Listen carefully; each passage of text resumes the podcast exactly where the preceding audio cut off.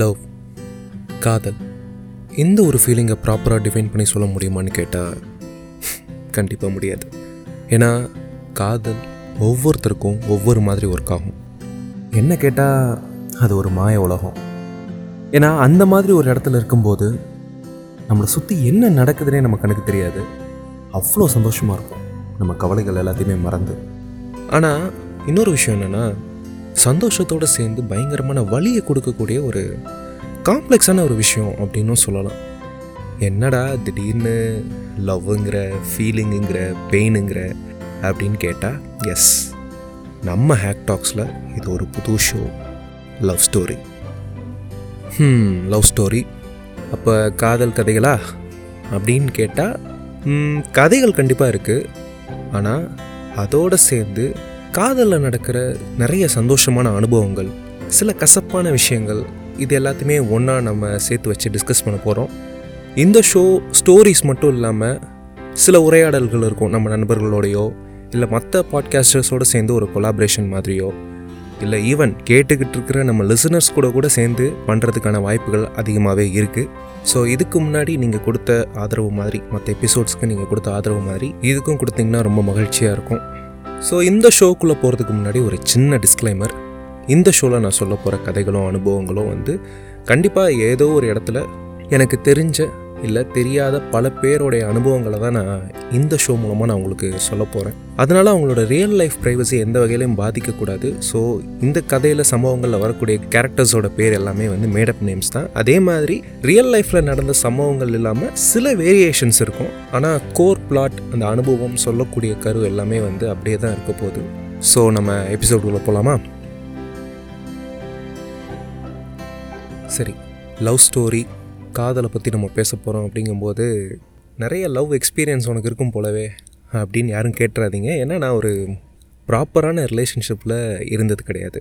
ஆனால் கண்டிப்பாக ஏதோ ஒரு வகையில் காதலில் அனுபவப்பட்டிருக்கேன். நான் மட்டும் கிடையாது நம்ம எல்லாருமே ஏதோ ஒரு வகையில் எப்படியோ அனுபவப்பட்டிருப்போம். ஏன்னா லவ்ங்கிறது வந்து தவிர்க்கவே முடியாத ஒரு விஷயம் நம்ம ஹியூமன் லைஃப்பில் நம்ம பார்க்குற சினிமா கேட்குற பாட்டு படிக்கிற புக்ஸு இது எல்லாத்துலேயுமே காதல் இருக்கே.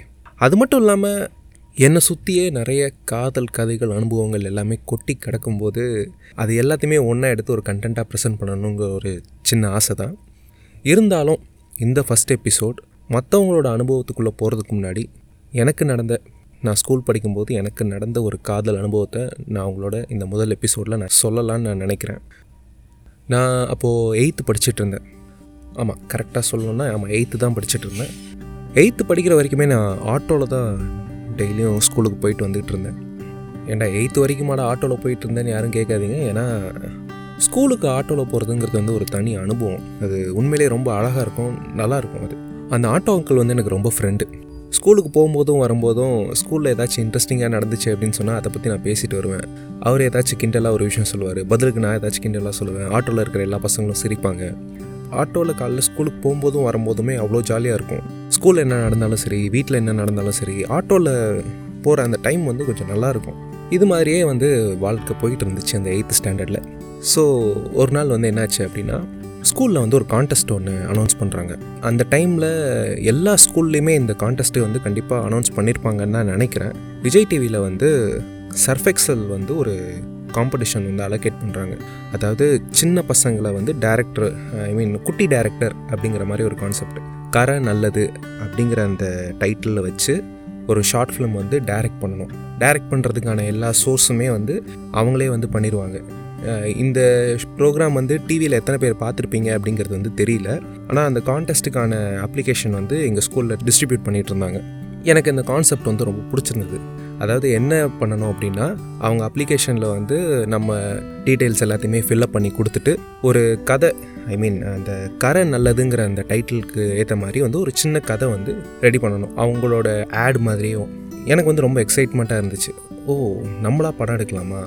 எனக்கு ஃபிலிம் மேக்கர் ஆகணுங்கிற ஆசை மேபி அன்னைக்கு போட்ட விதை தான் நினைக்கிறேன். பட் இப்போ ஆக முடியல. ஸோ இது மாதிரி இந்த கான்டெஸ்ட்டில் எப்படியாச்சும் நம்ம பார்ட்டிசிபேட் பண்ணி நம்ம வந்து ஒரு பெரிய டேரக்டர் ஆயிடலாம் அப்படின்னு வந்து கனவு கண்டுகிட்டு இருந்தேன். ஏன்னா ரொம்ப பிடிச்சிருந்தது. ஏன்னா சர்ஃபெக்ஸல் ஆடு வந்து எல்லாமே வந்து கொஞ்சம் நல்லா இருக்கும் அவங்களோட கான்செப்ட் வந்து எல்லாமே வந்து பிடிக்கும் ஸோ அவங்க வந்து ஒரு கான்டெஸ்ட் வந்து கண்டக்ட் பண்ணுறாங்க விஜய் டிவியில் நம்ம ஃபேஸ்லாம் வரும் அப்படின்னு ஒரு பெரிய கனவோட இருந்தேன். இது மாதிரியான ஒரு ஈவெண்ட் இப்போ ஸ்கூலில் நடக்குது அப்படிங்கும்போது ஆட்டோவில் வீட்டுக்கு போயிட்டு இருக்கும்போது எங்கள் அங்கிள் கிட்ட நான் சொல்லிட்டு இருந்தேன். அங்கிள் பார்த்தீங்களா எங்கள் ஸ்கூலில் வந்து டேரக்டர் ஆகிறதுக்கு வந்து ஒரு கான்டெஸ்ட் வந்து நடத்துகிறாங்க நான் அதில் பார்ட்டிசிபேட் பண்ணி நான் ஒரு பெரிய டேரக்டர் ஆயிடுவேன் அதுக்கப்புறம் நான் பெரிய பெரிய படம்லாம் எடுப்பேன். நான் அப்படியே சும்மா பேசிகிட்டு இருந்தேன். அவரும் நிறைய கிண்டல் பண்ணார். வழக்கம் போல் நானும் நிறைய கிண்டல் பண்ணேன் அப்படி இப்படின்னு சொல்லிட்டு ஒரு நல்லா ஜாலியாக போச்சு அன்றைக்கி ஈவினிங் இது மாதிரி போயிட்டு இருக்கும்போது அடுத்த நாள் வந்து ஸ்கூலுக்கு போயிட்டு இதே மாதிரி வீட்டுக்கு வரேன். வீட்டுக்கு வரும்போது எங்கள் அப்பா வந்து கேட்குறாரு டேய் உனக்கு யாரோ ஒரு பொண்ணு ஃபோன் பண்ணுச்சுடா அப்படின்னு. எது எனக்கு பொண்ணு ஃபோன் பண்ணுச்சா? யார்? எந்த எந்த பொண்ணு? அப்படின்னு நான் கேட்டேன். கேட்டதுக்கு வந்து யாரோ ஸ்ருத்தின்னு ஒரு பொண்ணு ஃபோன் பண்ணுச்சு அப்படின்னாங்க. ஸ்ருத்தியா ஸ்ருத்திங்கிறது வந்து என்னோடய தங்கச்சி பேர். பட்டு ஸ்ருதி ஏன்னா ஸ்ருத்தின்னு எனக்கு யாருமே தெரியாது. எங்கேயுமே வந்து ஸ்ருதிங்கிற பேரை வந்து நான் கேள்விப்பட்டதில்லை. என் தங்கச்சி பேரை தவிர்த்து. ஸோ அப்படி யாரும் எனக்கு தெரியாது. இப்போ யார் கால் பண்ணா அப்படின்னு கேட்டதுக்கு உன்னோட ஃப்ரெண்டு தான் அப்படின்னு வந்து எங்கள் அப்பா சொன்னார். எது ஃப்ரெண்டா சத்தியமாக வந்து எங்கள் ஸ்கூலில் வந்து ரொம்ப ஸ்ட்ரிக்ட்டு அதாவது பசங்களும் பொண்ணுங்களும் பேசிக்கவே கூடாது. பேசிக்க கூடாதுன்னா ரொம்ப பேசிக்க முடியாது. அந்த மாதிரியான ஒரு இதுதான். ஆனால் அப்படி இருந்துமே வந்து பசங்க பொண்ணுங்க ஃப்ரெண்ட்ஸாலாம் இருந்திருக்காங்க. எனக்கு அந்தளவுக்கு வந்து பொண்ணுங்க சைடில் பெரிய ஃப்ரெண்ட்ஸ் கிடையாது. நான் அவங்ககிட்ட பேசுகிறதே வந்து எப்பயாச்சும் தான் ஹாய்னா ஹாய் பாய்னா பாய் அப்படி தான் நான் இருந்தேன் ஸ்கூலில். ஒரு பொண்ணு ஃப்ரெண்டுன்னு சொல்லும்போது எனக்கு அந்த மாதிரி யாருமே இல்லை. யார் ஃபோன் பண்ணியிருப்பா ஒரு வேளை ராங் நம்பராக இருந்திருக்கும். அப்படின்னு வந்து கேட்டாங்க. உன் பேரை கரெக்டாக அந்த பொண்ணு சொல்லுதே. எங்கள் அப்பா கேட்குறாரு எனக்கு என்ன சொல்கிறதுனே தெரியல. சரி அந்த பொண்ணுக்கு வந்து நானே ஃபோன் போட்டு நீ என்னன்னு கேட்டுக்க. அப்படின்னு எங்கள் அப்பா சொன்னார். எனக்கு பதட்டமாக இருந்துச்சு. யாரா தெரியாத பொண்ணு. நம்மள ஃப்ரெண்டுன்னு சொல்லுது. நம்ம ஸ்கூலில் ஏதாச்சும் பண்ணிட்டோமா? இல்லை? அப்படின்னு சொல்லிட்டு மனசுக்குள்ளே ஒரு பெரிய குழப்பமே ஓடிக்கிட்டு இருந்துச்சு. அப்போது எங்கள் அப்பா ஃபோன் போட்டு என் கையில் கொடுக்குறாரு. கொடுத்துட்டு நான் பேச என்னென்ன அப்படின்னு சொல்லிட்டு ஃபோன் ஃபோன் எடுத்து பேசுகிறேன் ஹலோ அப்படின்ட்டு. அந்த பொண்ணு கேட்குது hello I'm I talking to Keshav English right பேசிக்காக நான் கொஞ்சம் இங்கிலீஷ் நல்லா பேசுவேன் பட் வந்து திடீர்னு வந்து ஒரு பொண்ணு நம்மக்கிட்ட இங்கிலீஷில் பேசுது தெரியாத ஒரு பொண்ணுங்கும்போது மனசுக்குள்ளே ஆயிரத்தெட்டு குழப்பம். என்னால் எனக்கு அடுத்து என்ன பேசுகிறதுன்னு தெரியல. இருந்தாலும் நம்ம அதெல்லாம் வெளியே காட்டிக்கக்கூடாது நம்ம கெத்து போயிடும் அப்படிங்கிறதுக்காண்டி எஸ் ஹூ இஸ் திஸ் அப்படின்னு சொல்லிட்டு பொறுமையாக கேட்டேன். கேட்டதுக்கு நான் வந்து என்னோடய பேர் ஸ்வப்னா அப்படின்னா. ஸ்வப்னாவா? அப்போ ஸ்ருதி எங்கள் அப்பா பேர் அடிக்கடி இந்த மாதிரி தான் என்னோடய ஃப்ரெண்ட்ஸ் பேரை வந்து தப்பு தப்பாக சொல்லுவார். ஸோ அந்த பேர் கன்ஃபியூஷன் தான். ஸோ இது மாதிரி வந்து என்னோடய பேர் வந்து ஸ்வப்னா. நான் உங்கூட ஆட்டோவில் தான் வரேன். என்ன ஞாபகம் இருக்கா? நான் இந்த ஸ்கூலில் படிக்கிறேன். அப்படிங்கிற மாதிரி சொல்கிறான் சொல்லும்போது வந்து எனக்கு யாருன்னு ஐடியாவே இல்லை. சுத்தமாக ஐடியா இல்லை. ஏன்னா ஆட்டோவில் நிறைய பேர் வந்துட்டு வந்துட்டு போவாங்க. என்னால் வந்து யாருன்னு ஐடென்டிஃபை பண்ண முடியல அப்போது ஓ மார்னிங் நம்ம போவோம். எ- இந்தந்த ஸ்கூலில் இருந்தால் பொண்ணுங்க வருவாங்க. இந்தந்த ஸ்கூலில் சின்ன பசங்களாம் இருப்பாங்க. யாராக இருக்கும் இதில் அப்படிங்கிறது வந்து எனக்கு ஐடியா இல்லை. திருப்பி ரீகன்ஃபர்மேஷன் பண்ணுறதுக்காண்டி கேட்டேன். இல்லை கரெக்டாக சொல்லுங்கள் எந்த யார் நீங்கள் எங்கேருந்து எந்த ஸ்கூலில் படிக்கிறீங்க? அப்படின்னு சொல்லிட்டு நான் கேட்கும்போது மறுபடியும் சொன்னேன் சொல்லும்போது தான் எனக்கு மைண்டில் டக்குன்னு ஸ்ட்ரைக் ஆச்சு. இந்த பொண்ணை நம்ம பார்த்துருக்கோம். நான் மார்னிங் ஈவினிங் ஆட்டோவில் போகும்போதும் வரும்போதும் நான் அங்கிள் பக்கத்தில் தான் உட்காருவேன். இது முன்னாடி அவர் ட்ரைவ் பண்ணிகிட்டு இருக்கும்போது அவர் பக்கத்தில் தான் உட்காருவேன். அந்த சீட்டோட கார்னரில் ஒரு பொண்ணு அப்பாவியாக அந்த ஸ்கூல் பேர் சொல்ல விரும்பல ஒரு அப்பாவியாக அந்த ஸ்கூல் யூனிஃபார்ம் போட்டுக்கிட்டு யாரு கூடயும் பேசாது டெய்லியும் வந்துட்டு வந்துட்டு போகும். சரி இந்த மாதிரி ஒரு பொண்ணு இருக்குது நீ பார்க்கலையா? இது இந்த மாதிரி தெரியாதா உனக்கு? அப்படின்னு கேட்டால் கண்டிப்பாக தெரியும். ஆனால் பெரிய அட்டென்ஷன் இல்லை அந்த பொண்ணு மேலே எனக்கு. அப்படி இது இந்த பொண்ணு ஃபோன் பண்ணுதா? எப்படி நம்பர்லாம் கிடச்சிருக்கும் அப்படின்னு சொல்லிட்டு எனக்கு மறுபடியும் அந்த பொண்ணுக்கிட்ட பேசிகிட்டு இருக்கும்போதே மைண்டுக்குள்ளே ஆயிரம் விஷயம் ஓடிக்கிட்டே இருக்குது சரி ஓகே அந்த பொண்ணு தான் கால் பண்ணியிருக்கு. என்ன விஷயமா கால் பண்ணியிருக்கு? அப்படிங்கிறது வந்து தெரியல. சரி என்ன ரீசன்காண்டி கால் பண்ணியிருக்கேன்னு நான் கேட்டேன். அப்போது அந்த பொண்ணு சொல்கிறா நீங்கள் வந்து பெரிய டேரக்டர் ஆக போகிறீங்களாமே இது மாதிரி வந்து நிறைய கதைலாம் கதை எழுதி வச்சுருக்கீங்களாமே. கூடிய சீக்கிரத்தில் ரொம்ப பெரிய டேரக்டர் ஆகிடுவீங்களேன்னு சொல்லிட்டு அந்த பொண்ணு கலாய்க்கிறா. எனக்கு என்னடா இது இந்த மேட்ரு அங்கிள்கிட்ட எல்லாம் பேசிகிட்டு இருந்தோம். என்ன இந்த பொண்ணுக்கு ஃபோன் பண்ணி நம்மளை கிண்டல் பண்ணுது அப்படின்னு சொல்லி ஒரே இதுவாக இருக்குது எங்கள் அப்பா அதுக்கப்புறம் ஆஃபீஸுக்கு கிளம்பிட்டுருக்காரு ஃபோன் வேணும் அப்படிங்கிறதுனால வந்து சரி நான் அப்புறமா பேசுகிறேன் எங்கள் அப்பா டியூட்டி கிளம்பிட்டாரு. என்னால் பேச முடியாது அப்படின்னு சொல்லிட்டு நம்ம அப்புறம் பேசலாம் அப்படின்னு சொல்லி ஃபோனை கட் பண்ணிட்டேன். எனக்கா குழப்பமாக இருக்குது என்னடா இது? இந்த பொண்ணு சைலண்ட்டாக வந்துட்டு வந்துட்டு போகுது. நம்மக்கிட்ட ஃபோன் பண்ணி கிண்டல் பண்ணுதே நம்மளை. இப்படி இருக்கும்போது பயங்கரமாக குழப்பம். நானும் அப்படி இப்படின்னு யோசிக்கிறேன். அப்போது வந்து பக்கத்து வீட்டில் அந்த மாதம் ஆட்டோ ஃபீஸ் வாங்குறதுக்காண்டி எங்கள் ஆட்டோ அங்கிள் வந்திருந்தார். அப்போ வந்து நான் அங்கிள்கிட்ட போய் கேட்குறேன் அங்கிள் இந்த மாதிரி வந்து ஸ்வப்னான்னு ஒரு பொண்ணு நம்ம ஆட்டோவில் வரும்ல அந்த பொண்ணு எனக்கு ஃபோன் பண்ணிச்சு அங்கிள் இது அன்றைக்கி நம்ம பேசினோம்ல நான் டேரக்டர் ஆக போகிறேன் அப்படிங்கிறத அதை பற்றி கேட்டு என்னை கலாய்க்குது அங்கிள் அப்படின்னு. அப்படியா? சொப்னாவா? ஆமாம் அவர் யோசிக்கிறாரு நீங்கள் எதுவும் நம்பர் கொடுத்தீங்களா? அப்படின்னு நான் கேட்டேன். கேட்டதுக்கு அவர் யோசிக்கிறாரு என்ன நடந்துச்சுன்னா அந்த பொண்ணை ஸ்கூலில் கூப்பிட போகும்போது அங்கிள் உங்களோட ஃபோன் கிடைக்குமா? அப்படின்னு கேட்டு அங்கிள் இருந்து ஃபோன் வாங்கி இந்த மாதிரி உங்கள் ஃபோனில் கேம் விளாடணும் கொடுங்க அப்படின்னு சொன்னால் ஃபோன் கொடுப்பாரு. ஸோ அப்படி வந்து அந்த ஃபோனை வாங்கி என்னோடய பேரண்ட் நம்பர் தான் பட் வந்து என்னோடய பேரோ இல்லை என்னோட தங்கச்சியோட பேரோ போட்டு தான் சேவ் பண்ணி வச்சுருப்பார். ஸோ அந்த நம்பரை எடுத்து ஃபோன் பண்ணியிருக்கேன் அந்த பொண்ணு. ஓ இந்த மாதிரி ஃபோன் கேட்டுச்சுப்பா நான் அவளை கூப்பிட போகும்போது மேபி அப்படி வந்து எடுத்திருக்கலாம் அப்படின்னு அவர் சொல்கிறாரு ஓ அப்போ உனக்கு ஃபோன் பண்ணுறதுக்கு தான் அந்த பொண்ணு இப்படி பண்ணிச்சா அப்படின்னு கேட்டார். அப்போது அப்படியே சிரிச்சிட்டு அந்த நாள் அப்படியே போயிடுச்சு அடுத்த நாள் ஆட்டோவில் அந்த பொண்ணு வரும்போது நான் அந்த பொண்ணை பார்த்தேன். பதிலுக்கு அவளும் என்னை பார்த்தா ஒரு ஆக்வர்டாக இருந்துச்சு.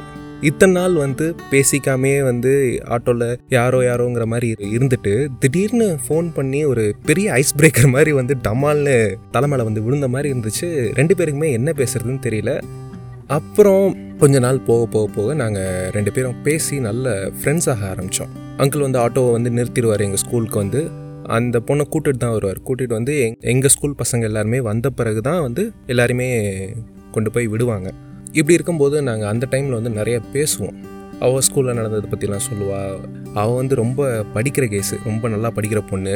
ஸோ படிப்பை பற்றியே நிறைய பேசுவாள் நான் வந்து கொஞ்சம் ஆவரேஜ் ஸ்டூடெண்ட் தான். ஸோ என்னால் அந்தளவுக்கு எனக்கு படிப்பு மேலே நாட்டம் இல்லாதனால நான் டாப்பிக்கை வேறு மாதிரி தான் டைவர்ட் பண்ண பார்ப்பேன். அவள் மேக்ஸிமம் படிப்பை பற்றி தான் பேசுவாள் ஒரு வித்தியாசமான ஒரு கெமிஸ்ட்ரி எங்களுக்குள்ளே இருந்துச்சு. அதாவது எப்படின்னா அந்த பொண்ணு வந்து என்னை பேர் சொல்லி கூப்பிட மாட்டா. ஏதாச்சும் கூப்பிட்றதா இருந்தால் excuse me excuse me excuse me அப்படின்னு கூப்பிடுவா. எனக்கு அது பிடிக்காது. நான் சொல்லுவேன் ஹலோ என் பேர் எக்ஸ்கியூஸ் மீ கிடையாது. என் பேர் கேஷவ். என் பேர் சொல்லி கூப்பிடுங்க.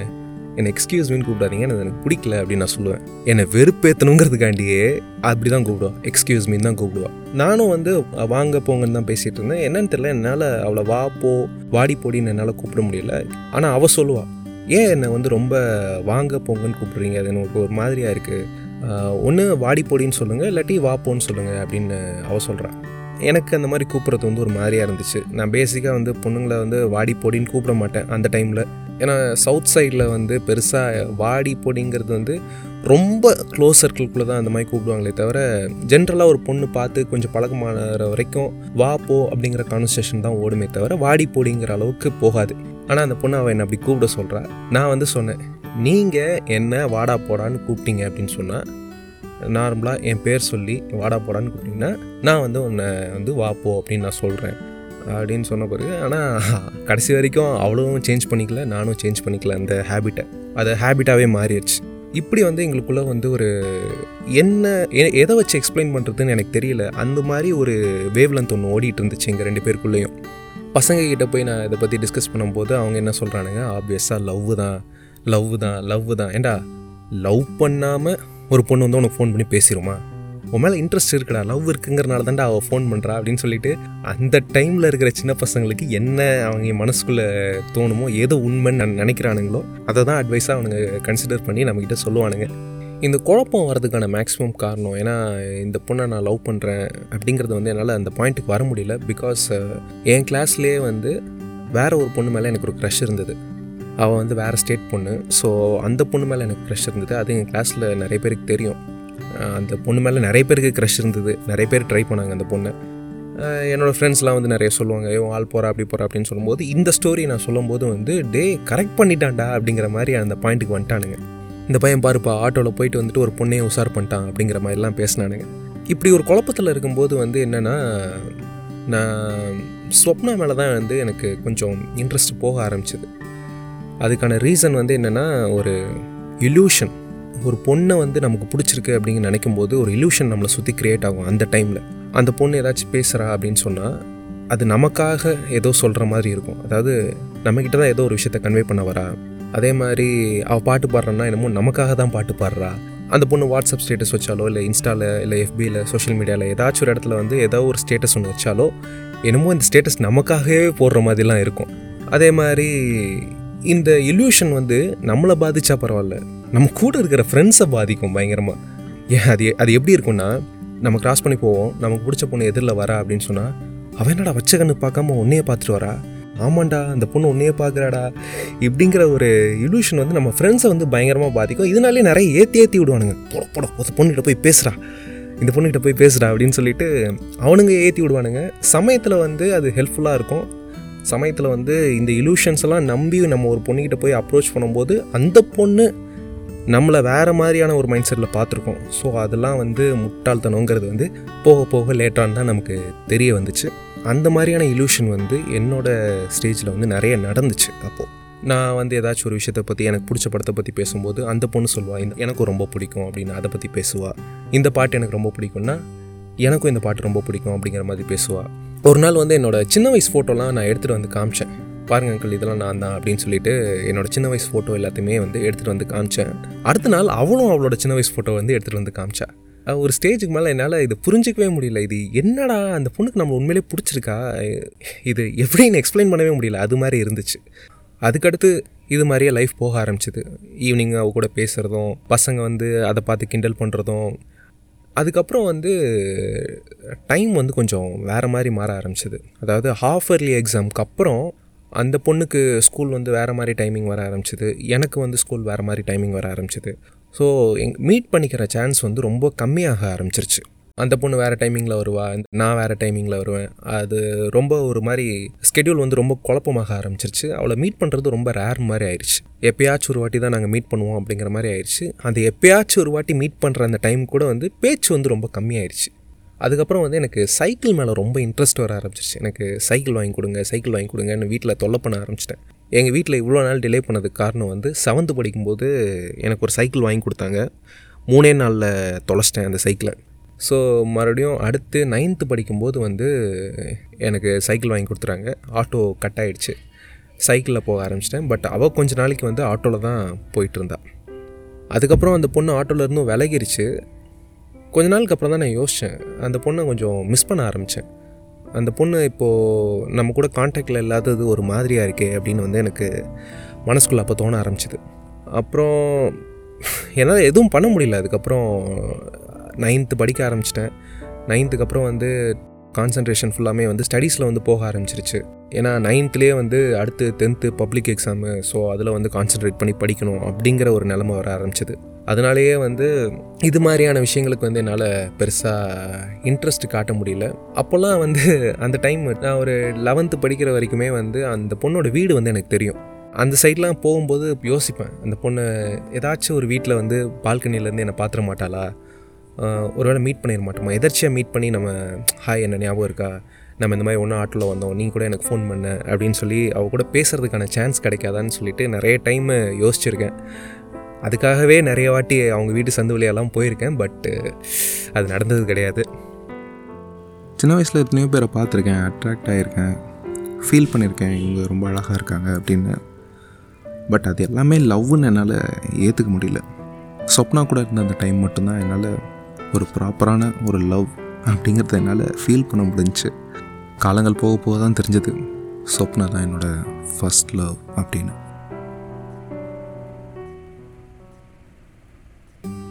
நம்ம லவ் ஸ்டோரியோட ஃபஸ்ட் எபிசோட் என்னோட கதையில் ஆரம்பித்த இந்த எபிசோடு வந்து முடிஞ்சிருச்சு. இது மாதிரியான காதல் அனுபவங்கள் வித் ஸ்டோரிஸோட வந்து அடுத்தடுத்து லைனப்பில் வந்து நிறைய ஸ்டோரிஸ் வந்து வச்சுருக்கேன். ஆக்சுவலாக இந்த சீசனுக்கு வந்து நான் ரெண்டு ஸ்டோரி தான் பிளான் பண்ணி வச்சுருந்தேன். பட்டு uh, மூணு கதைகள் நம்ம லவ் ஸ்டோரியில் அடுத்தடுத்து வரப்போகுது.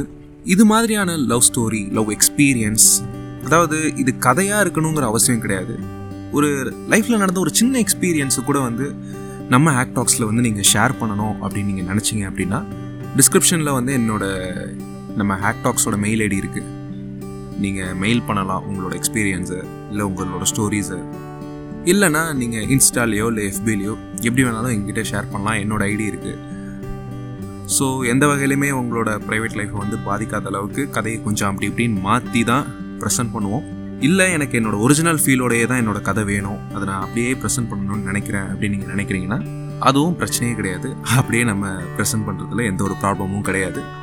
ஒரு ஹாப்பியான அனுபவங்கள் ரொம்ப சந்தோஷமாக இருந்த டைமை மட்டும் அனுப்பணுங்கிற அவசியம் கிடையாது. ஒரு மோசமான பிரேக்கப்பு இல்லை டாக்ஸிக்கான ரிலேஷன்ஷிப்லேருந்து வெளியே வந்த சில எக்ஸ்பீரியன்ஸ் இது மாதிரி லவ்வில் ஏ டு செட் என்ன மாதிரியான எக்ஸ்பீரியன்ஸ் நீங்கள் ஃபீல் பண்ணியிருந்தீங்கனாலுமே எங்களுக்கு அனுப்பலாம். ஏன்னா நீங்கள் சொல்லக்கூடிய எக்ஸ்பீரியன்ஸ் வந்து நாளைக்கு ஏதோ ஒரு இடத்துல வந்து யாரோ ஒருத்தருக்கு வந்து ஹெல்ப் பண்ணலாம். நம்மளோட ஷோவோட நோக்கம் வந்து யாருக்குமே அட்வைஸ் பண்ண போகிறது கிடையாது. ஏன்னா நான் லவ் குரு கிடையாது. ஏன்னா அட்வைஸுங்கிறது வந்து ஜென்ரல் லவ்ங்கிறது வந்து முழுக்க முழுக்க பர்சனல் இருந்தாலும் நம்ம சொல்லக்கூடிய இந்த அனுபவங்களில் வந்து எதை எதை அட்வைஸாக எடுத்துக்கலாம் அப்படிங்கிறது வந்து கேட்குற ஆடியன்ஸோட சாய்ஸ் தான். ஸோ இதுக்கு முன்னாடி நீங்கள் மற்ற எபிசோட்ஸ்க்கு கொடுத்த ஆதரவு மாதிரி இந்த லவ் ஸ்டோரிக்கும் இனிமேல் அடுத்தடுத்து வரக்கூடிய எபிசோட்ஸ்க்கும் வந்து ஆதரவு கொடுத்தீங்க அப்படின்னு சொன்னால் ரொம்ப ரொம்ப மகிழ்ச்சியாக இருக்கும். ஓகே இதோட நான் கிளம்ப வேண்டிய டைம் வந்துருச்சு. இது வரைக்கும் நீங்கள் கேட்டுட்டு இருந்தது hack talks with me Keshav Ranveer. உங்களுடன் வாழும் ஒரு சக மனிதன். சி இந்த நெக்ஸ்ட் எபிசோட் பாய்